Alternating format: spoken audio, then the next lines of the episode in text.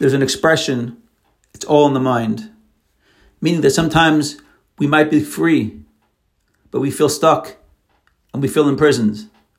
And usually that comes from a lack of knowledge. Sometimes, if we'd be a little bit more aware of the reality, we wouldn't feel like this. It's like the neshama that's within us, that gives us life, vitality, and courage and energy. Yet, we're unaware. And therefore, we feel stuck.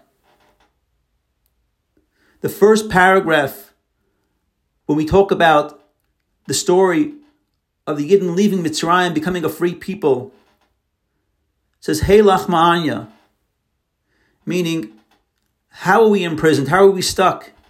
Is when mentally we're poor, when we lack our connection and our realization of the truth and reality and our connection to Hashem, the Achal Avasana, our connection to Hashem has been eaten. And as dark and as difficult it might be, Hashem says, Kol dichfin yese v'yechel. All you need is to be hungry, to want to have a connection to Hashem, to realize that you're lacking.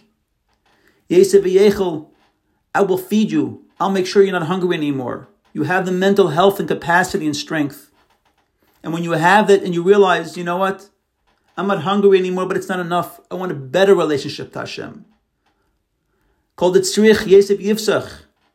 All you have to have is a, a, will and a want even more, and I will give you the Karban Pesach, which represents wealth, because we eat the Pesach when you're full.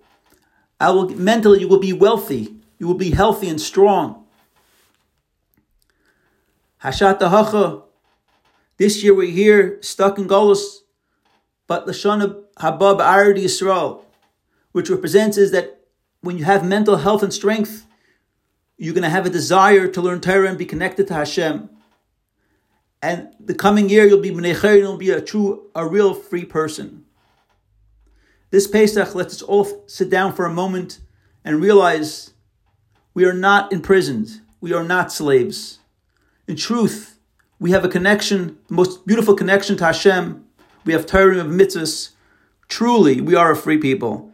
Thank you very much. Have a good Shabbos and a good Pesach.